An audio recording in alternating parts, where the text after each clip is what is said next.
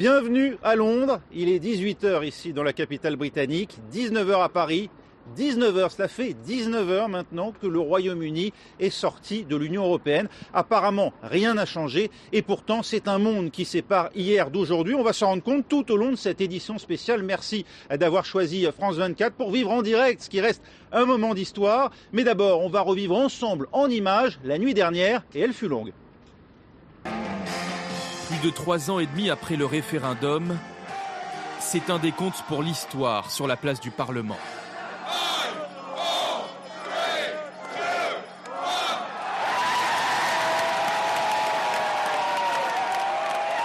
23 heures vient de sonner.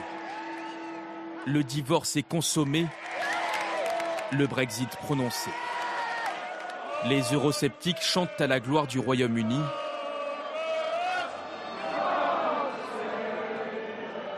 Et célèbrent ce qui, pour eux, est une libération. Ça y est, c'est fait. On est sorti Après plus de trois années horribles d'incertitude, maintenant on peut enfin avancer. Moi, j'avais voté pour rester dans l'Europe, mais j'ai changé d'avis depuis. Vous savez, trois ans c'est long. Il serait naïf de penser que le chemin ne sera pas semé d'embûches, mais je crois vraiment qu'on arrivera à négocier de bons accords avec l'Europe. Dans la foule aussi, venus observer ce qu'ils n'ont pas soutenu, des Britanniques inquiets pour l'avenir. C'est triste de voir que notre nation prend ce chemin. On se renferme sur nous-mêmes. À quelques centaines de mètres de là, les secondes qui scellent la sortie de l'Union européenne s'affichent au 10 Downing Street, où Boris Johnson, le Premier ministre, se veut rassembleur. Je comprends tous les sentiments et notre travail, mon travail, est de réunir notre pays pour aller de l'avant tous ensemble. Et la chose la plus importante à dire ce soir est que ce n'est pas une fin mais un commencement. Au lendemain de ce jour où le Royaume-Uni a dit au revoir à l'Europe, Londres se réveille sans certitude, mais avec ces nouvelles pièces de monnaie entrées en circulation qui promettent la prospérité pour les prochaines années. Alors comment s'est déroulée cette première journée pour les Britanniques hors de l'Union européenne? On va traverser la Tamise, on se rend euh, juste à côté de Piccadilly Circus dans le centre de Londres, retrouver Clovis Caselli à Covent Garden, l'ambiance bien connue hein, de ce marché de Covent Garden. Est-ce qu'elle se trouve changée, modifiée aujourd'hui Clovis eh bien, c'est une nouvelle page qui se tourne dans l'histoire du pays, mais ici à Covent Garden, en plein cœur de Londres, dans le quartier de Soho, eh bien, vous pouvez le voir, il y a du monde, la vie euh, continue euh, pour ces Britanniques et ces touristes, bien évidemment. Mais quand on parle d'enthousiasme, eh bien, bien sûr, ce n'est pas la même chose pour ceux qu'on appelle les Remainers, ceux qui souhaitaient que le pays reste dans l'Union européenne. En revanche, euh, pour les Brexiters, eh bien, c'est assez compliqué forcément de ne pas montrer sa joie des Brexiters, des militants pro-Brexit qui sont particulièrement heureux aujourd'hui. c'est le jour de fête lors de euh, lors de, excusez-moi, excusez-moi, sorry. Euh, vous voyez, les Anglais essayent de forcément euh, rentrer dans le jeu, de participer à la télévision. Voilà, il y a de tout. En tout cas, je vous propose tout de suite, vous voyez, alors il y a un militant pro-Brexit et l'autre qui, lui, voulait rester dans l'Union européenne. Depuis quelques minutes, ils essayent de venir nous voir pour intervenir à la télévision française c'est ça aussi de travailler en direct.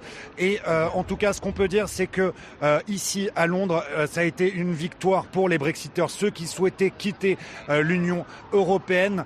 mais c'est aussi l'inquiétude pour les Remainers. Aujourd'hui, on s'est rendu dans les rues de Londres avec Mohamed Farad pour essayer de comprendre un petit peu les attentes de chacun. Alors du côté des Brexiteurs, les anti-européens, eh bien, on est heureux car enfin, il ne sera plus question d'un second référendum pour euh, les Remainers, en revanche, beaucoup d'inquiétudes, euh, d'incertitudes. Euh, j'ai rencontré notamment un monsieur qui se promenait ce matin le long de la Tamise, qui me disait qu'il le faisait pour se vider la tête. Il était déprimé, c'était ses mots. Je vous propose tout de suite de l'écouter, lui et d'autres londoniens. Je suis vraiment dégoûté, et surtout pour mes deux petits-enfants. Ma belle-fille est italienne. Elle essaie d'avoir le statut de résident permanent. Toutes ces bêtises qu'on lit dans les journaux qui disent que ça va être facile. Croyez-moi, ça ne sera pas facile. J'ai peur qu'on n'arrive plus à trouver de nourrice venant d'Europe. On compte beaucoup sur elle, mais bon, on verra ce qui se passera. Les Européens se sont installés dans le nord de l'Angleterre et ont pris beaucoup de nos emplois. Les gens se sentent privés de leurs droits, ils l'ont mal vécu. Ce gouvernement promet d'investir dans le nord du pays et tout le monde s'en réjouit. On espère que les choses vont changer. Le Brexit, on l'a retardé encore et encore et maintenant c'est arrivé. Bien joué Boris.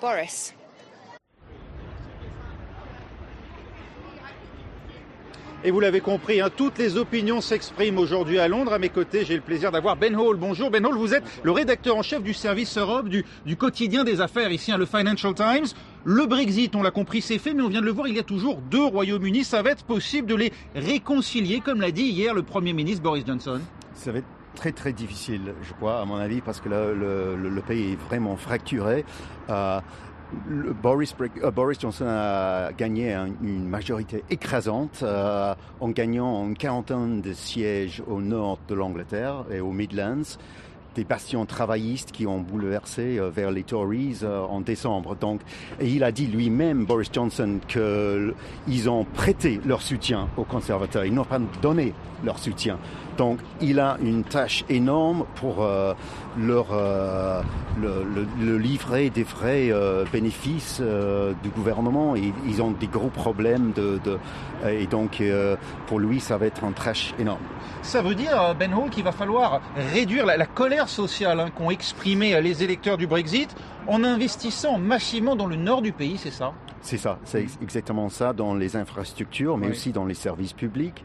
Et de, ils ont besoin aussi du, de, de l'investissement privé parce qu'il n'y a pas aussi euh, de, de, de, boulot et des entreprises. Donc, et ça va être très très compliqué, même avec le Brexit, euh, mais aussi avec les, les, finances publiques qui restent très serrées.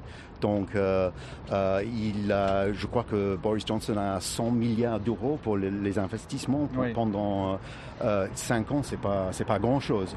Et, non, et dans les dépenses publiques, le budget courant, c'est encore plus serré.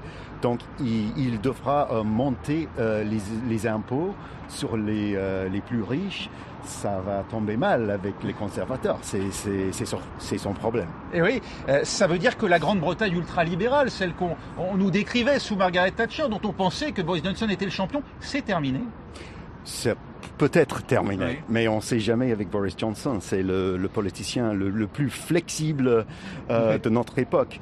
Euh, le Boris Johnson est devenu dirigiste. Euh, à la française, coup, vous diriez qu'il est à la française un peu Mais je, on ne sait pas si son oui. parti va euh, lui permettre de, de, de, de, de, monter les impôts et de, dépenser beaucoup d'argent, c'est ça. Il va falloir le faire, et c'est là tout le paradoxe, hein, en négociant les effets négatifs que va avoir le Brexit sur l'économie britannique. Oui, même euh, son propre gouvernement, euh, selon leurs estimations, le PIB oui. britannique va être 5% euh, moins dans 10 ou 15 ans. Ça veut dire moins de dépenses publiques, euh, moins d'argent pour dépenser dans euh, ces, euh, ces sièges qu'il doit aider. Donc ça va être très très difficile. Et en plus, si on n'a pas un accord commercial très profond, c'est, euh, ce sont les industries dans le nord de l'Angleterre et dans le Midlands qui vont souffrir. Donc, euh, c'est en fait le, le, son sort, c'est vraiment lié au, au, au, à l'accord commercial qu'il peut obtenir. C'est un peu l'ironie de l'histoire, Ben Hall, si on regarde le calendrier sportif. Il y a demain un match de rugby, un des cinq nations. La France accueille l'Angleterre au Stade de France. Ouais. Ça arrive au lendemain de cet événement effectivement historique qui est le, le Brexit. Un pronostic pour ce match de demain, vous le regarderez Oh, les gagner, ça sûr. Mais on, il faut le dire que la rivalité euh, la plus euh, forte, oui. c'est entre l'Écosse et l'Angleterre. Ouais. C'est pas entre les, ça, ça reste, Et on va le voir, hein, ça reste compliqué euh, également dans les relations avec l'Écosse. Merci beaucoup euh, Ben Hall. On, on, part tout de suite à Belfast, euh, rejoindre Sylvain Rousseau. Il y a le tournoi à destination donc de, de rugby. Il y a le crunch effectivement demain France-Angleterre au Stade de France. Mais en ce moment, eh bien, c'est Irlande-Écosse, les deux Irlandes qui jouent sous le même maillot. Une image qui pourrait donner des idées vu le contexte, Sylvain Euh, oui, effectivement, euh, c'est euh, à Brexit ou pas Brexit. Hein, de toute façon, sans aller jusqu'à dire que les rues de Belfast se sont vidées, à tout le monde, on peut affirmer que les pubs et les bars se sont remplis. L'occasion ici, enfin, de penser à autre chose. Alors, vous l'avez dit, cette équipe d'Irlande unifiée, c'est un symbole. J'aime autant vous le dire tout de suite, Raphaël, ça restera un symbole pendant encore quelques années, même si effectivement la thématique de la réunification des deux Irlandes est, revenue sur la table hein, avec l'arrivée du Brexit. Tout d'abord pour des raisons pratique. Une réunification, ce n'est pas un référendum. Pour se réunir, eh bien, il faut être deux. Il faut donc organiser deux référendums simultanés dans les deux Irlandes de chaque côté de la frontière, que de chaque côté de la frontière justement, eh bien euh, la volonté de réunification l'emporte à la majorité et puis ensuite que Londres et Dublin soient euh, d'accord. Finalement, ceux qui souhaitent la réunification ont néanmoins un atout dans leur manche, c'est le temps. Euh, cette frontière qui a été placée en mer d'Irlande pour séparer le Royaume-Uni euh, euh, de, de l'Union européenne oblige l'Irlande du Nord à continuer à appliquer un certain nombre de directives euh, européennes. Et tous les quatre ans, à la fin de la période de transition, après la période de transition, le Parlement nord-irlandais pourra choisir soit de continuer à appliquer ces réglementations européennes, auquel cas rien ne changera, soit de les abandonner, auquel cas la thématique de la frontière reviendra encore une fois sur la table. Mais on a envie de dire ici de, ce que l'on a ressenti depuis que nous sommes arrivés, la menace d'une frontière dure, d'une frontière terrestre physique entre les deux Irlandes est finalement le meilleur allié de ceux qui souhaitent la réunification irlandaise. Merci Sylvain Rousseau avec nous en direct de Belfast. À présent, à mes côtés, Charles Kensley Evans, bonjour, vous êtes expert immobilier. Vous êtes confiant dans l'avenir, vous, euh, du Royaume-Uni? Oui, absolument. Nous avons un potentiel euh, colossal à réaliser maintenant à partir de ce jour. Oui, un potentiel colossal. Le marché immobilier, par exemple, que vous connaissez bien, il est à nouveau en hausse depuis quelques mois. C'est quoi? C'est l'effet de l'accord euh, négocié à la dure, à l'arraché presque, hein, entre Boris Johnson et les Européens C'est ça en partie. on arrive à une période de presque quatre années de, de doute, d'hésitation, d'incertitude. Hein, et pour repartir de là, ça peut apporter que du bonheur. Le signe quand même que le Brexit inquiétait, effraie les investisseurs, non? C'est vrai, c'est l'incertitude, le, détail, tout ce qui pouvait aller dans le mauvais sens. On arrive à la fin, mais il y a encore des choses à, à négocier, à décider. On a vu beaucoup de départs de Londres du fait des incertitudes, justement. Sans doute. Vous n'avez pas constaté, vous, hein Sans doute. Non, je travaille moins à Londres là maintenant, mais dans le reste de l'Angleterre. Je pense, dans le reste de l'Angleterre, je pense que les gens sont assez confiants. Ils voulaient, ils voulaient en avoir fin de des hésitations, des difficultés que nous avons connues depuis bientôt quatre ans. Boris Johnson, vous le connaissez bien. Vous avez étudié avec le Premier ministre britannique. Oui, c'est un ami, oui, oui. Un ami personnel, vous étiez oui, ensemble Oui, un ami personnel. Nous avons fait Oxford ensemble. Nous avons travaillé sur le journal euh, d'Oxford euh, qui s'appelle ISIS. C'est le nom de la rivière, la Tamise à Oxford. Et ISIS, euh, Boris était rédacteur en chef. Moi, j'étais l'un de ses, de ses écrivains. On faisait partie de la même équipe. Je l'ai revu depuis, hein, pas, récemment, mais assez souvent. Ça n'a pas été toujours un Brexiteur. Hein en tout cas, un partisan oh, convaincu du départ de l'Union européenne. Attendez, moi je, euh, moi je, me souviens que j'étais à Paris dans les années 95. Je lisais d'excellents articles écrits par Boris Johnson à Bruxelles. Je vais même envoyer un fax un jour en disant bravo Boris, parce qu'il s'est attaqué à la à l'Union européenne d'une manière euh, très très forte. Oui. Vous pensez que c'est un choix de conviction de sa part ou il y a de l'opportunisme politique? Oh, Il y a toujours un peu de ça dans la politique, mais je pense que pour lui c'est une conviction. Et puis il a du génie. Il y a du génie il a une façon génie politique. du génie politique, il a une façon de parler aux gens qui ne sont pas forcément instruits, de leur faire comprendre euh, les choses importantes. Il sait synthétiser les enjeux. Je trouve, compliqué. Vous, vous, avez aussi côtoyé Margaret Thatcher. Vous trouvez, vous, vous voyez chez Boris Johnson euh, des traits de caractère euh, communs avec Margaret Thatcher? Bah, c'est une détermination de, de réussir, de faire ce qu'il faut pour le pays, pour sauver le pays à un moment difficile. Hein. Pour Margaret Thatcher en 79, le pays a été autrement compromis. Mm. Euh, là maintenant, les difficultés, c'est essentiellement le Brexit, mais aussi le besoin de, de rallier, de réunir euh, le pays dans différentes régions. Bah justement, il veut investir euh, massivement dans le Nord et les, et les Midlands. Il y a de gros écarts avec le Sud. Oui, le sud et le sud-ouest, là où j'habite aussi, c'est pas une région très riche. On a besoin d'investissements, on a besoin d'avions, de, de, trains, on a besoin de toutes sortes d'investissements. C'est quoi C'est Londres, Londres concentre tous les moyens aujourd'hui bah, Londres, c'est la, la, partie la plus riche, mais on a aussi des, des villes euh, en province qui sont assez prospères aussi. Vous avez Manchester, euh, Leeds, Birmingham, c'est une ville importante. Et vous pensez sincèrement que Boris Johnson, lui, aujourd'hui, il veut déconcentrer, il veut, il veut rééquilibrer les richesses au Royaume-Uni quand on entend parler de Singapour sur la Tamise? Oui.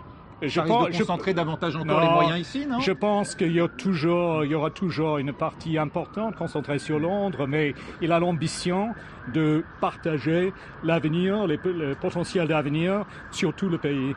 Avec quoi il va investir? Avec quel argent? Ben, Il va falloir euh, augmenter notre, nos revenus augmenter les impôts sinon ah peut-être non, euh, non, ça on n'aime pas. On est le Parti conservateur, oui, on n'aime pas les, les impôts. quelqu'un, non, oui, si on veut, si on veut combler les déficits. Voilà, mais c'est pas comme en France, on voudrait baisser les impôts, pas les élever. Et puis euh, on compte euh, augmenter nos exportations vers le, le reste du monde. Hein. C'est ça l'un des principes du Brexit. Oui, un accord avec euh, les États-Unis par exemple, vous y croyez? Vous pensez vraiment au, deal que vous fait miroiter Donald ah, Trump? le, le, le secrétaire d'État américain était là, il dit qu'on était premier dans, le, dans la file d'attente pour faire un, pour faire un accord de, commercial avec les États-Unis. Ce serait normal. Hein. Oui, c'est quelqu'un de sérieux pour vous. Euh, Donald Trump, les, les, négociateurs américains, on peut, on peut leur faire confiance. je pense qu'ils veulent ce qui est le mieux pour les États-Unis, mais on peut trouver un accord raisonnable. Et, est-ce qu'il faut un accord avec les Européens? Pourquoi est-ce que Boris Johnson, il avait la possibilité de dire on va négocier peut-être pendant un an et demi, deux ans? Il a dit non, pas au-delà du 31 décembre. Pourquoi? Oh, Parce qu'il faut mettre une limite, sinon ça continue sans fin. On a eu euh, trois ans et demi, presque quatre ans d'incertitude, d'hésitation, de, difficultés. Donc en mettant euh, une fin, une date certaine, ça pousse, ça encourage les gens à prendre des décisions, à faire ce qu'il faut faire dans le temps prévu. 11 mois, c'est suffisant pour négocier réellement. Il faut espérer, il y a des équipes très capables, il faut donner un peu de bonne volonté pour cela. Un accord type Canada, comme on dit ici, c'est ça le modèle C'est d'obtenir finalement des baisses tarifaires sur, sur, les, sur les produits, sur les produits importés euh, vers l'Union Européenne Je pense l'avantage par rapport au Canada, c'est qu'en ce moment, Jusqu'aujourd'hui, on a fait euh, le libre-échange parfait, quasi parfait entre les pays de l'Union européenne. Donc, euh, c'est le point de départ. On va commencer avec ça. On n'a pas besoin de trop changer. On part, hein, c'est ce que dit effectivement l'ancien président de, de, l'OMC, l'Organisation mondiale du commerce, Pascal Lamy. Il dit c'est unique finalement ce cas. Pour la première fois dans le monde, on ne part pas de, de barrières tarifaires qu'on va abaisser, hmm. mais finalement on part de zéro et, de mettre en place des barrières douanières. Vous croyez que ça, ça va profiter au, Royaume-Uni Vous pensez qu'ils vont finir par diviser les Européens Ça s'est pas fait jusqu'à présent. On n'a pas besoin de, mettre des, tarifs euh, d'import, des, taxes d'import. C'est la folie. Le ministre Michael Gove a quand même dit que ça allait coûter de l'argent, ça, aux hmm. Britanniques. Ça allait coûter cher malgré tout, hmm. euh, y compris un accord du type Canada, un accord de libre-échange. Ça va coûter plus cher pour vos exportateurs? Ben, ça, j'en doute, mais on verra. On verra. On verra. C'est pas, c'est pas certain. Il faut pas, il faut pas désespérer au départ. Il faut partir avec, euh, avec l'optimisme. Vous pensez quoi qu'il arrive, donc ça va être, ça va être profitable? C'est ce qu'il faut faire. C'est un principe de, de souveraineté qui va, pour moi, qui va au-delà euh, des, des, choses économiques. C'est pas du hein, wishful thinking, ça, un peu non, comme on dit chez les anglo-saxons, l'idée de dire ça ira la méthode Coué. Euh, pour moi, ce qui est important, c'est la souveraineté, l'indépendance de nos vieux oui. États, nations et de garder notre souveraineté, notre justice. Hein. Ça, ça donne du pain. important. Ça, ça donne du pain à manger aux, travailleurs britanniques. Non, non, ils travaillent très bien. On, va exporter dans les quatre coins du monde. Merci Charles Kinsley Evans, expert immobilier, d'avoir été euh, avec nous. Alors parmi les produits hein, de l'économie britannique qui seraient les plus menacés faute d'accord commercial avec l'Union européenne, eh bien il y a le célèbre whisky écossais. On voit ça avec Karim Yayaoui. Quand on pense à l'Écosse, on pense souvent au whisky. Le célèbre breuvage est un pilier de l'économie de la région. La filière emploie quelques 40 000 personnes à travers le Royaume-Uni. Et les exportations ont représenté 5 milliards d'euros en 2018. Alors avec le Brexit, évidemment, on s'interroge. Le Brexit s'accompagne encore de beaucoup d'incertitudes. Il peut y avoir des coûts supplémentaires, des contrôles douaniers, des formalités à remplir et donc des effets sur le prix qui finalement seront répercutés sur les consommateurs. Dans sa petite distillerie, Rob organise des visites et des dégustations. C'est aussi l'inquiétude quant à l'impact du Brexit sur le tourisme en Écosse. En 2019, le nombre de visiteurs en provenance de l'Union européenne a chuté de 30%. Les gens hésitaient à réserver leur voyage à partir de la fin mars et jusqu'à la fin de l'année. Ils manquaient d'informations, ils se demandaient qu'est-ce qui va se passer, est-ce qu'on peut toujours voyager avec sa pièce d'identité, est-ce qu'on peut emmener des animaux de compagnie? pour tenter de rassurer d'éventuels visiteurs, l'Office du tourisme a même publié des vidéos sur Internet. Les Écossais ne voulaient pas du Brexit. Ils ont voté à 62% contre. Aujourd'hui, contraints de quitter l'Union européenne, un certain nombre d'habitants imaginent qu'il y a peut-être une alternative en coupant les amarres avec la Grande-Bretagne. On devrait avoir un autre vote sur l'indépendance, sur le Brexit. En Écosse, on n'a pas eu le choix. On ne nous a pas écoutés. Nous sommes une nation souveraine, c'est notre droit démocratique d'avoir le droit pour un meilleur futur pour l'Écosse et ne pas être traîné hors de l'Europe contre notre volonté. Le Parti national écossais redouble d'efforts pour un nouveau référendum sur l'indépendance. Un scénario complexe. Une Écosse indépendante pourrait-elle réintégrer facilement l'Union européenne? Cette indépendance signifierait-elle l'apparition d'une frontière entre l'Écosse et un royaume qui semble aujourd'hui bien désuni? Un reportage de Karim Yayaoui et on retrouve Karim à Édimbourg où euh, on se projette déjà dans, l'après-Brexit. Hein. Karim, c'est déjà un autre débat qui agite la société écossaise. Je dirais même que c'est un combat, un nouveau combat euh, que certains Écossais voudraient voir euh, débuter. Euh, un combat pour l'indépendance, mais qui promet d'être extrêmement compliqué. L'idée d'indépendance revient régulièrement en Écosse, mais c'est vrai qu'elle a pris de plus en plus de force depuis que le Brexit est en quelque sorte effectif. Ces dernières semaines, Nicolas Sturgeon, la Première ministre, a mis en avant la possibilité d'un référendum sur l'indépendance dans le courant de l'année 2020. Évidemment, du côté de Boris Johnson, c'est hors de question. Le Premier ministre britannique a expliqué qu'il y a déjà eu un référendum en, 2014 et que ce genre d'événement, c'est un événement qui a lieu peut-être toutes les générations. On ne va pas s'amuser à faire un référendum tous les 5 ou 6 ans.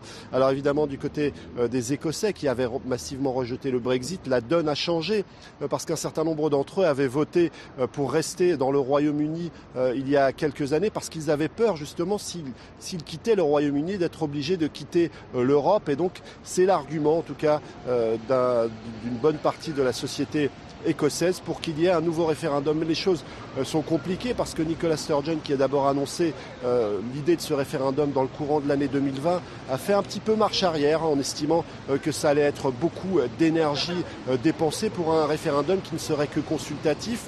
Il faut se rappeler que lors du précédent référendum, euh, eh bien, la société avait été assez divisée. C'était une campagne euh, très dure. Et pour Nicolas Sturgeon, il faut d'abord poser les bases légales d'un référendum euh, avant de se lancer dans une bataille, bataille qui promet d'être particulièrement ardue il y a eu un, sondage tout récemment euh, qui a montré que 51% euh, des euh, Écossais étaient favorables à l'idée de quitter le Royaume-Uni. 51% c'est dans la marge d'erreur.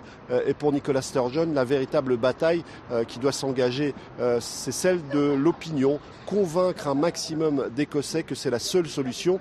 Et puis aussi prendre le temps d'avoir un maximum de soutien au sein de l'Union européenne parce que la réintégration de l'Écosse, très hypothétique encore, ne va pas du tout de Merci Karim Yayaoui avec nous en direct d'Édimbourg. Et j'ai à mes côtés à présent Sonia de la Salle Stolper, correspondante de Libération, du journal Libération, journal français ici même à Londres. L'Écosse, on va l'entendre, ça va être le sujet brûlant de l'année à venir. Oui, oui, absolument. Ça va être euh, en fait le, le Brexit euh, qui n'est pas encore terminé puisqu'il faut régler tout ce qui doit être à régler. Mais en fait, ça marque aussi ce, ce, jour marque le début de la campagne électorale pour un nouveau référendum sur l'indépendance. Ce référendum, on en parle depuis des années. Vous pensez qu'il va arriver? Il y, a, il y, a, des élections à venir en Écosse. Il y a des élections à venir l'année prochaine et effectivement, en fonction du résultat de ces élections, le SNP, donc le, le parti indépendantiste écossais, est déjà très très fort euh, à l'Assemblée. Il risque de se renforcer Malgré les ennuis de son ancien dirigeant Alex Salmon, ça, ça va peser aussi sur le calendrier qui arrive, on hein. verra, on verra ce que ça va donner. Le mm. procès arrive euh, au mois de mars, effectivement, mais, mais bon, il y aura le temps entre le procès et les élections qui arriveront un petit peu plus tard. On va voir. Après, Nicolas Sturgeon a l'air décidé d'essayer de pousser pour un référendum le plus tôt possible. Londres est contre, Boris Johnson refuse catégoriquement, donc on va voir. Euh, et elle s'est engagée, elle nous, elle l'a dit d'ailleurs dans Libération euh, il y a deux jours, elle s'est engagée à ne, elle veut un référendum qui soit légal, légalement reconnu. Donc il, faut un consentement britannique pour organiser ce référendum. Hein. Absolument. Donc il y aura pas, il n'y aura pas de réédition de, de du référendum catalan, par exemple. Et elle, elle s'est engagée, elle a dit ça ne m'intéresse pas. Moi, ce que je veux, c'est un référendum dont le résultat soit légal et qu'il puisse donc être reconnu. En 2014, précédent référendum, ça s'était terminé 55% pour le maintien dans le Royaume-Uni, 45% pour le, le, départ. Depuis, effectivement, les électeurs écossais ne cessent de plébisciter le SNP, le parti indépendantiste, tout en se montrant sceptiques sur l'indépendance dans les sondages. Il y a un paradoxe.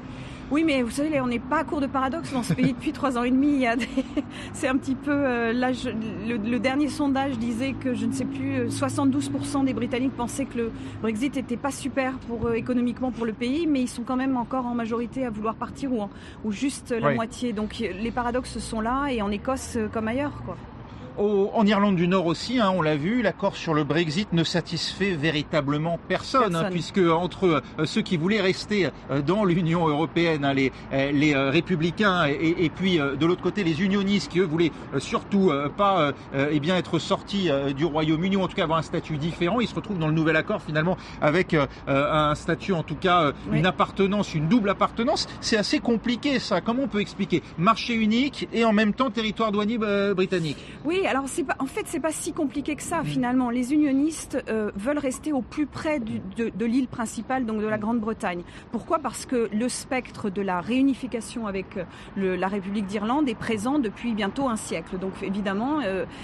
ils ne veulent pas de ça. Donc forcément, cette nouvelle frontière qui va être là au milieu de la, la mer d'Irlande les inquiète terriblement, alors que les unionistes, euh, les nationalistes, pardon, comme vous disiez, de, du Sinn Féin par exemple, eux, à terme, ce qu'ils souhaitent, c'est la réunification avec la République d'Irlande. Donc on a ce, ce, débat et ce qui fait que personne n'est satisfait parce mhm. que personne ne veut, euh, n'a envie de la même chose et, et se, disputent. Et ça va être un, critère à nouveau compliqué. Seul moyen pour le Royaume-Uni, c'est de mettre en place des contrôles douaniers en Irlande du Nord. Ça va être un véritable casse-tête pour tout le monde. Ça, Alors c'est intéressant parce que il faut qu'il y ait des contrôles de toute façon.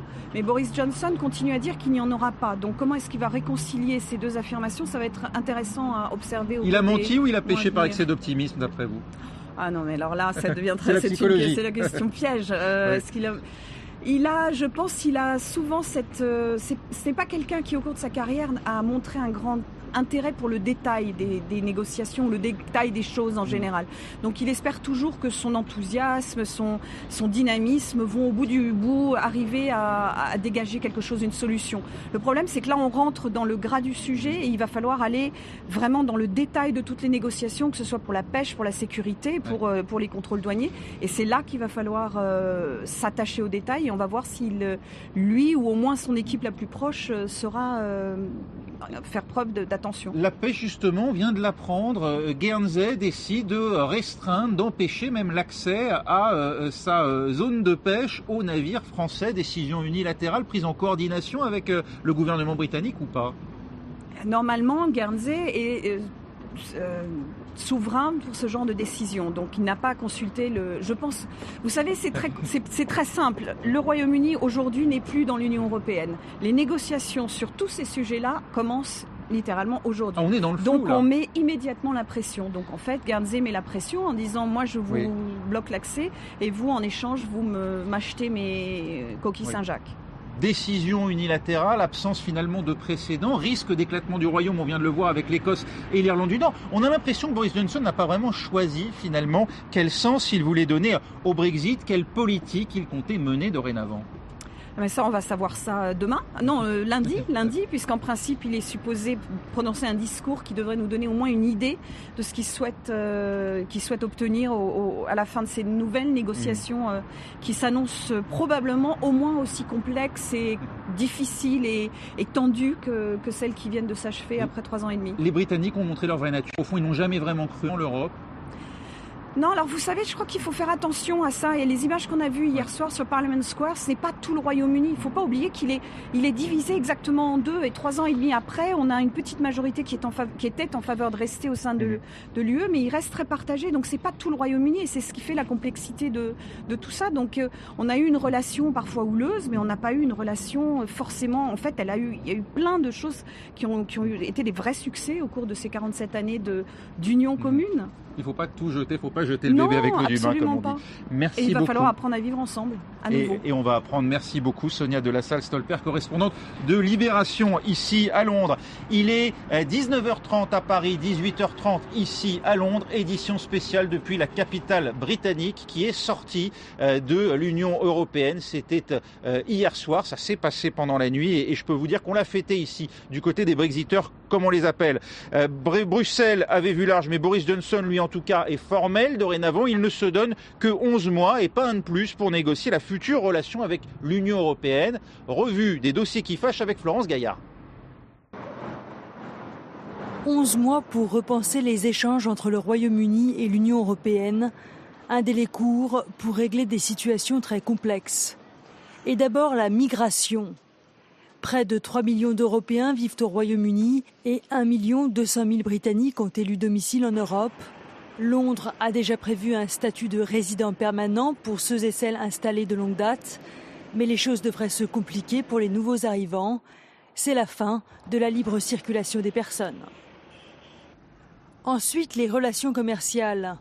Bruxelles voudrait un accord global, zéro tarif et zéro quota, qui garantisse une concurrence loyale et équitable, autrement dit sans dumping social, environnemental et ou fiscal. De leur côté, les Britanniques sont plutôt demandeurs d'un accord de libre-échange limité pour s'affranchir des règles européennes jugées trop contraignantes. Puis il y a le système bancaire et financier. En 2021, la finance britannique perdra le passeport qui lui permet jusqu'ici de travailler dans n'importe quel État européen. Si ces groupes n'ont pas de filiales dans l'Union, ils devront s'adapter au régime d'équivalence prévu par les textes européens, révocable à tout moment. Le risque pour l'Union, un Singapour sur Tamise, soit une City qui jouerait sur la dérégulation pour renforcer son attractivité. Il y a aussi la pêche.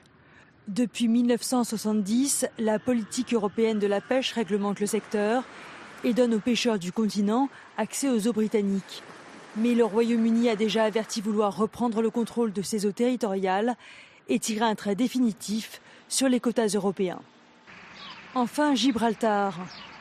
Depuis longtemps, l'Espagne souhaite intégrer Gibraltar pour simplifier la vie de ses quelques 15 000 travailleurs qui se rendent chaque jour sur le rocher. Pour le gouvernement britannique, c'est clair, c'est lui qui décidera ou pas de la participation éventuelle de Gibraltar à l'espace Schengen.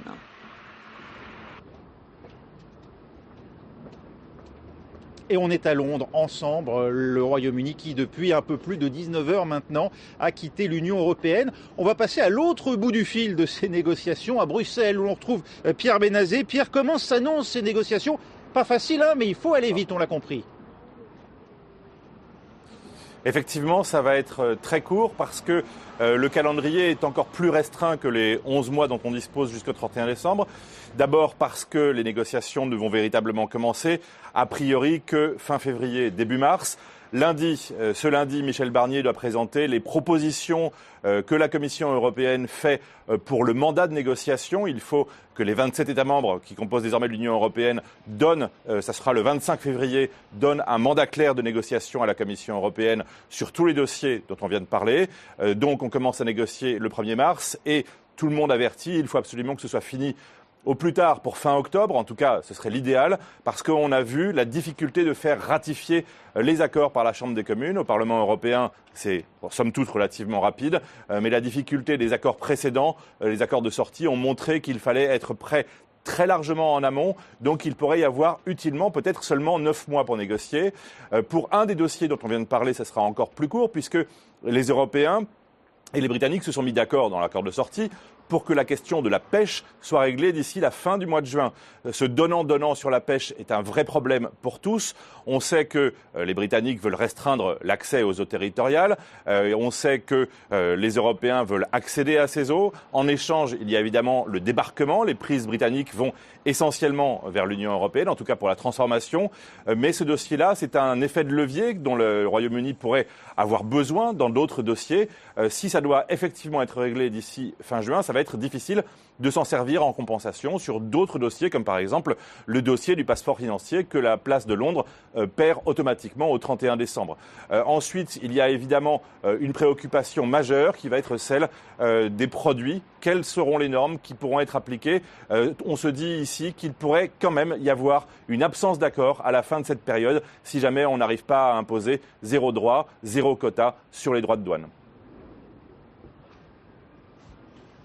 Merci Pierre Bénazet avec nous en direct de Bruxelles. Alors, parmi les sujets qui intéressent au premier chef les Britanniques, il y a la santé. J'ai le plaisir d'avoir à mes côtés Michel Coleman, professeur d'épidémiologie à l'école d'hygiène et de médecine tropicale de Londres. Bonjour, merci d'être avec nous. Il faut s'attendre à des bouleversements dans le domaine de la médecine. Oui. C'est un divorce euh, masochiste bâti sur un socle mensonger. Entre les premiers, le mensonge que le système national de la santé est privé d'à peu près 400 millions d'euros par semaine par les contributions de l'Union euh, du Royaume-Uni à l'Union européenne. Et il y a des bouleversements puisque... Ça, c'était l'argument de campagne des Brexiteurs. Hein. Oui, tout à fait. C'est l'argument principal. Et 10% des médecins dans le système national de la santé proviennent de, de l'Union, des 27 pays de l'Union européenne aujourd'hui. Et s'ils sont dans l'incertitude, ce sera un grand problème pour le système national de la santé. Ils ont des incertitudes sur la stabilité de leur statut de résidence permanente, les pensions, les accès aux soins pour eux-mêmes quand ils sont malades. Et pour les infirmières et aides-soignantes, le recrutement a chuté de 90% dans l'année après le référendum. C'est grave ça. Ces médecins venant de l'Union européenne, ils sont indispensables au système britannique? Je trouve. S'ils si, si, partaient, on serait encore euh, plus démunis en médecins qu'aujourd'hui. Et on a moins de médecins, moins de spécialistes et de généralistes qu'on devrait l'avoir pour la population qui grandit et qui vieillit avec des problèmes de santé. Ceux qui s'installaient jusqu'ici au Royaume-Uni en faisant valoir l'équivalence de leur pour eux, ça ne sera plus possible Eh bien, la reconnaissance des diplômes, c'est un problème qui reste dans l'incertitude jusqu'à ce que le Conseil des médecins statue après la période de transition, donc euh, l'année prochaine. On a beaucoup parlé hein, du, NHS, c'est le système de, santé britannique. C'est d'après les sondages la première préoccupation aujourd'hui hein, des Britanniques. Il y a un risque, d'après vous, il y a un risque pour la pérennité de ce système?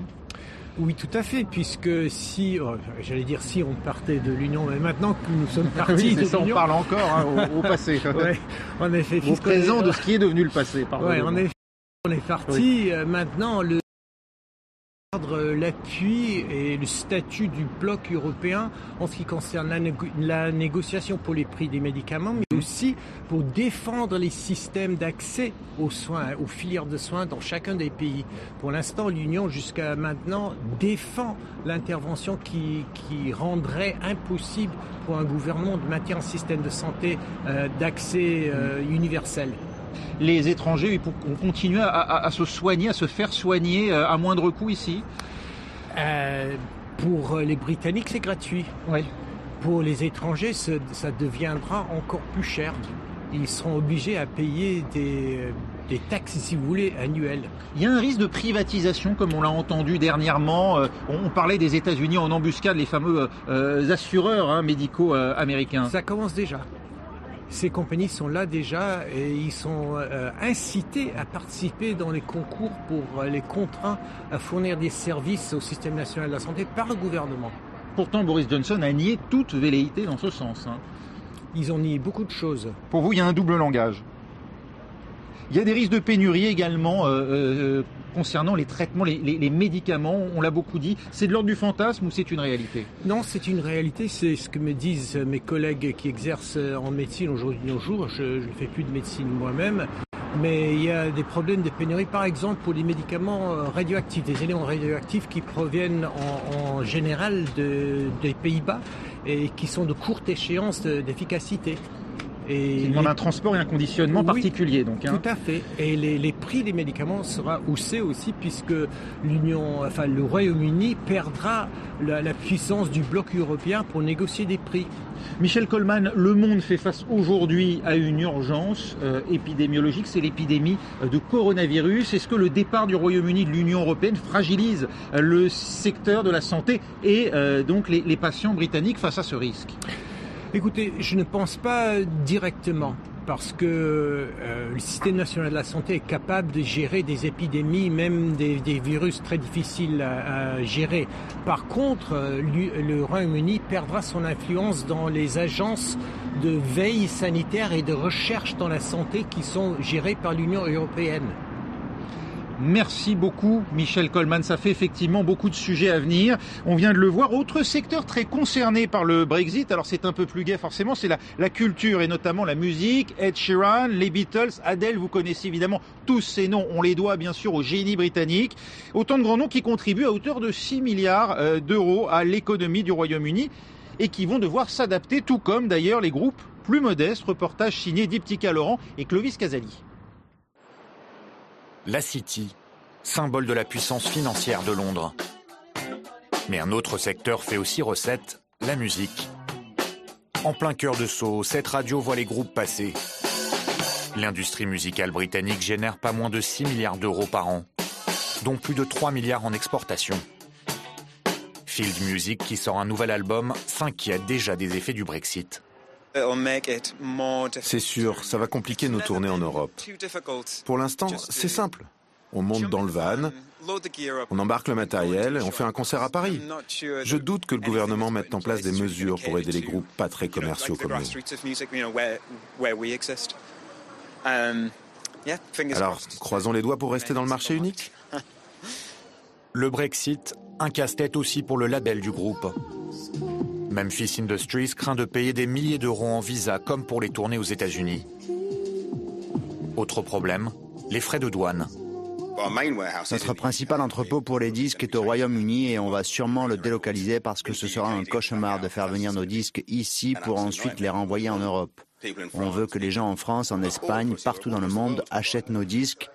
Jusqu'à maintenant, c'était possible, mais bientôt, il y aura des barrières en Europe. Je ne vois pas l'intérêt. Ils disent que ça va favoriser les artistes britanniques, mais nous, on mise déjà sur eux. L'horizon s'assombrit pour les 190 000 personnes de cette industrie. L'organisation UK Music défend leurs intérêts auprès du gouvernement. Um, Seulement 2% des gens qui travaillent dans l'industrie musicale pensent que le Brexit leur sera bénéfique. Donc nous, on demande la création d'un passeport spécial pour les créateurs, pour qu'ils puissent se déplacer librement dans l'espace Schengen sans barrière. On veut aussi diminuer les coûts administratifs mais il faudra bien sûr une réciprocité avec les autres États membres. À l'Opéra de Londres, on s'inquiète aussi des effets du Brexit. La fin programmée de la liberté de circulation des personnes va avoir un impact sur la venue d'orchestres européens, mais aussi sur le tourisme. Ils sont des centaines de milliers chaque année à venir ici pour des événements musicaux, et le Brexit va entraîner une baisse de ce chiffre et donc un manque à gagner. Et voilà pour les artistes euh, britanniques. Euh, on va tout de suite se diriger vers Berlin, l'autre grande capitale bien sûr concernée par le Brexit à plus d'un titre. Anne Maillet, si l'humeur sur place hein, n'est pas au, catastrophisme, on n'est pas pour autant rassuré sur l'avenir, Anne. Non, l'Allemagne n'est effectivement en rien rassurée. Pour le gouvernement allemand, ce Brexit marque une césure profonde et c'est une césure aux répercussions encore inconnues, notamment en ce qui concerne ce que l'on pourrait appeler euh, le Brexit économique. Vous le savez, l'Allemagne est une nation exportatrice et ses entreprises, notamment dans le secteur de l'automobile, souffrent d'ores et déjà euh, des conséquences du Brexit puisque euh, les exportations allemandes vers le Royaume-Uni ont chuté de 6% entre le référendum de 2016 2016 et 2019. L'incertitude de ces dernières années a clairement freiné les exportations allemandes et cette incertitude, elle va persister jusqu'à la fin euh, des négociations. Donc du côté euh, du patronat allemand, c'est plutôt l'inquiétude. Cette semaine, la Chambre du commerce et de l'industrie allemande rappelait que 750 000 emplois dépendent en Allemagne du marché britannique. Les entreprises allemandes, quant à elles, emploient 400 000 personnes au Royaume-Uni. Donc on comprend bien qu'en cas de Brexit dur, sans accords commerciaux, eh les conséquences pourraient être catastrophiques. En tout cas, du côté euh, du gouvernement allemand, on entend bien, bien sûr, appuyer et être en première ligne dans ces négociations euh, à venir, d'autant que Berlin va prendre la présidence du Conseil de l'Union européenne au deuxième semestre 2020, un semestre qui, a priori, sera essentiel puisqu'on entrera dans la phase finale du Brexit. Merci Anne Maillet avec nous en direct de Berlin. Je vous parlais tout à l'heure du tournoi Destination. Eh bien, un résultat à vous donner puisque l'Irlande euh, bat euh, l'Écosse euh, par 19 à 12. Voilà. On continue à évoquer les relations hein, qui sont tumultueuses et qui le seront peut-être encore à l'avenir entre l'Union européenne et le Royaume-Uni. Avec vous, Quentin Peel, bonjour. Chercheur à Chatham House, programme Europe. Qui sera en position de force d'après vous pour négocier l'Union européenne ou le Royaume-Uni? L'Union européenne, c'est clair. Il y en a au moins, alors les 27, mais en plus, la difficulté de, de euh, coordonner la position des 27, c'est pas une faiblesse, mhm. ça fait fort, c'est difficile à négocier. Et les Britanniques en même temps sont toujours pas tout à fait sûrs de soi. Les Britanniques avaient surestimé peut-être leur capacité à, fracturer euh, l'Union européenne. Euh, ils se sont trompés, hein. c'est en tout cas ce que disaient les observateurs du temps où Theresa May avait négocié avec eux. Euh, vous pensez que ça va vraiment rester comme ça à l'avenir? Un front uni, 27, qui parle d'une seule langue ça va devenir plus difficile parce que justement, on parle maintenant des relations commerciales et ça, ou la pêche, euh, ou bien, alors, est-ce qu'on va faire quelque chose sur la pêche pour la France mm. ou les, les Pays-Bas? Oui, parce que tout le monde n'est pas concerné par la pêche. Hein. Voilà. Français et les, Pays-Bas, ils ont intérêt à avoir des concessions. Okay, donner aux Britanniques quelque chose sur la pêche, mais plutôt nous voulons quelque chose sur les voitures. Alors, il y a toujours des possibilités de division côté européen. On parle beaucoup de la pêche, pourtant c'est seulement 0,1% du PIB britannique. Vous comprenez que euh, pour les Brexiteurs, ce soit euh, euh, non négociable, ce point-là. Alors c'est très difficile, mais à la fin, qu'est-ce qui va arriver? Est-ce qu'on va dire, OK, nous, nous gardons notre, nos poissons, mais nous allons perdre peut-être la, la, position des banques, mm. des instituts, institutions financières?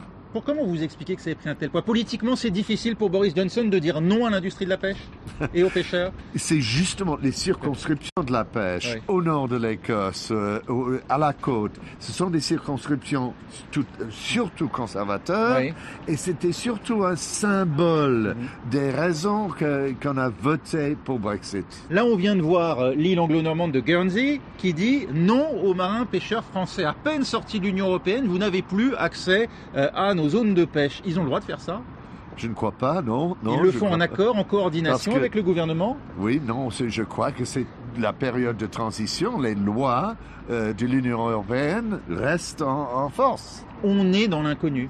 On rentre dans une zone inconnue. On n'a jamais négocié un truc comme ça, où mm. on, essaie de, ne pas intégrer une zone mais de désintégrer, quoi, de, sortir. Et ça, c'est très difficile. C'est ce que disait Pascal Lamy, hein, je l'évoquais tout à l'heure, le président de l'OMC, il dit on a effectivement jusqu'à présent toujours euh, baissé euh, des barrières tarifaires, on les a jamais élevées en partant de zéro. Oui, est-ce qu'on peut faire ça dans quelques mois? Moi, je ne crois pas que c'est possible. C'est vraiment difficile. Ça va durer des années. Vous dites que l'Union européenne est en position de force. Ça porte quand même un coup dur à l'Europe, le Brexit. Non, on l'a senti hier dans les discours. On a vu quand même Emmanuel Macron qui, a, qui appelait à une nouvelle initiative euh, anxieux, soucieux d'avancer. On a vu Emmanuel, euh, Angela Merkel qui avait l'air sincèrement peinée de, de, de, de voir le, le Royaume-Uni à partir comme une déchirure, c'est ce qu'elle a dit. Oui, oui, c'est ça. Et justement, je crois que les Allemands veulent alors le paix, la mm. paix avec la Grande-Bretagne euh, aussi vite que possible. Mm. Tandis que Emmanuel Macron, jusqu'ici, a été assez dur, assez,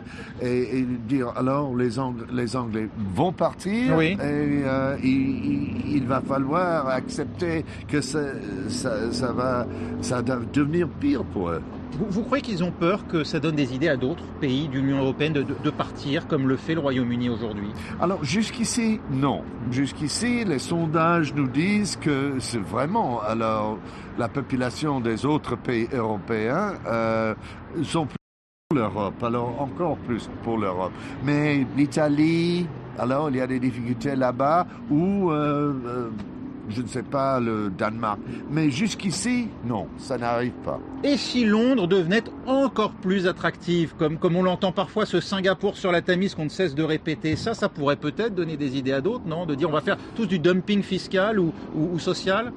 Alors, euh, le problème pour les Britanniques, c'est justement ils n'auront pas accès pour, pour les banques et tout ça euh, au continent s'ils font un Singapour sur la Tamise. Alors, il, il, va falloir décider. Hmm. Est-ce que nous voulons garder un terrain équitable pour tout le monde ou est-ce que nous voulons vraiment nous écarter de loin? Alors, écarter de loin, c'est les entreprises et hmm. surtout les banques sont, sont très, sont pas confortables du tout. Alors, eux, ils vont dire à Johnson, il faut rester assez près à l'Union européenne. Et si Londres réaliser un accord de rêve avec les États-Unis comme on l'entend. Ça, ça pourrait aussi faire envie à d'autres Ça n'existe pas, cet accord de rêve. Vous pensez que c'est un leurre, ça? Oui, je crois. Les Américains Les Américains veulent absolument deux choses. Alors, accès au marché agricole et accès euh, au, à, la santé pour les, drogues et tout ça. Euh, enfin, les médicaments. Hein. Les médicaments. en français, ça veut dire autre chose. C'est un faux ami, comme on dit. Les médicaments. et euh, justement, ça ne va pas être très populaire au dans ce pays. Alors, justement, ce sont les problèmes pour Boris Johnson. C'est il a une majorité de, au Parlement. Mhm. Alors là, il a le contrôle, mais il n'a pas de contrôle sur les négociations, ou bien avec l'Europe, ou bien avec les États-Unis. Merci beaucoup Quentin Peel de Chatham House d'avoir été avec nous. Alors qu'en pensent justement ceux qui, qui viennent là vers, euh, vers le Royaume-Uni, qui décident de prendre l'Eurostar euh, à euh, la gare du Nord à Paris? France 24 les a interrogés. Écoutez quelques-unes de leurs réactions. Je n'y ai pas vraiment pensé pendant le trajet, mais c'était partout dans les journaux. Je ne voulais vraiment pas quitter l'Union européenne. Je ne vois pas l'intérêt. C'est tellement dommage pour ma famille et mes enfants. J'ai espéré longtemps que ça n'arriverait jamais. Mais on est arrivé à un point où il faut accepter que nous avons quitté l'Union européenne. Je crois que beaucoup de gens ont voté Brexit en pensant que ça allait résoudre leurs problèmes. Mais leurs problèmes sont bien plus compliqués que ça. Et surtout, le Brexit ne va rien résoudre.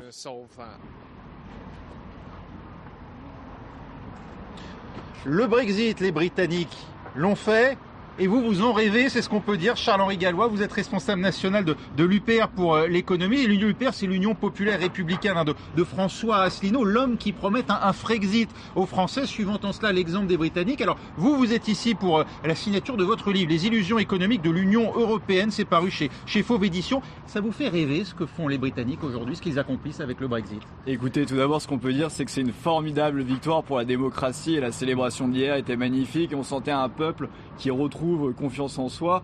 Et c'est bien que vous étiez ici aujourd'hui puisque vous avez pu constater qu'il n'y a pas eu d'invasion de sauterelles, que la Tamise ne s'est pas changée en sang, et donc que l'apocalypse promise finalement ne s'est pas produite. Évidemment aujourd'hui qui est le premier jour, vraiment très franchement. Hein. Mais c'était le, le, fameux projet de la peur qui était mis en avant. Parce que vous pensez que là, on voit les effets du Brexit. On sait qu'on est dans une période de 11 mois de transition. Donc, de toute manière, les effets ne seront pas perceptibles tout de suite, Charles-Henri Gallois. Alors, si quand même il y a des effets qui sont perceptibles tout de suite, on le voit notamment au niveau commercial, puisque d'ores et déjà, la Grande-Bretagne reprend sa souveraineté en ce domaine-là.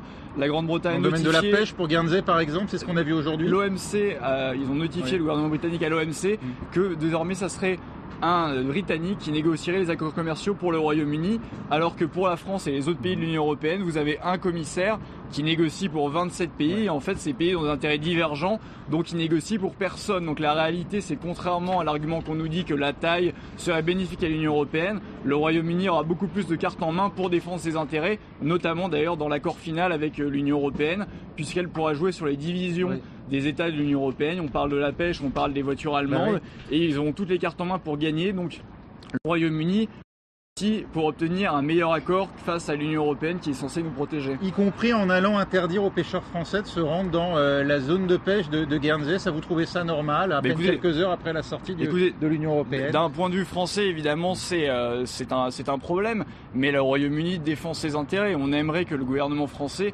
défende là aussi les intérêts justement de la France, mais le problème c'est qu'elle ne peut pas, puisque la France n'a pas sa politique commerciale, et donc c'est l'Union européenne qui doit les défendre. Et s'il y a un problème au niveau de la pêche, l'Allemagne va dire par exemple au niveau des voitures, non, nous notre priorité c'est de vendre nos voitures allemandes au Royaume-Uni et Angela Merkel va demander aux autres pays de s'aligner. Donc la France ne pourra pas défendre ses intérêts puisque c'est l'Union européenne qui négocie, ce n'est pas la France. On peut relancer des, industries comme Boris Johnson veut le faire notamment dans, le nord de l'Angleterre sans la possibilité de continuer à exporter vers l'Europe à moindre coût parce que c'est ça qui pend au nez aujourd'hui des exportateurs britanniques. Mais en fait, cette idée d'impossibilité d'exporter en Europe est une idée complètement fausse. Si vous regardez ah, l'Europe... impossible, ce sera cher. Si vous regardez... Non, non, pas du tout. L'Europe, contrairement à ce qu'elle dit, ne protège pas le droit de douane extérieur moyen de l'Europe, de l'Union européenne c'est 2,4%. Autant vous dire qu'on rentre comme dans du beurre, et 2,4% avec la dépréciation qu'il y a eu de la livre, au niveau compétitivité, les Britanniques ont déjà gagné à ce niveau-là.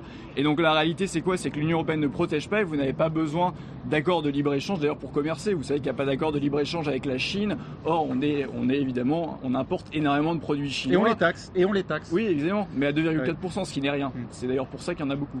Vous pensez que ce Brexit, ça va inciter d'autres peuples en Europe à suivre ce chemin?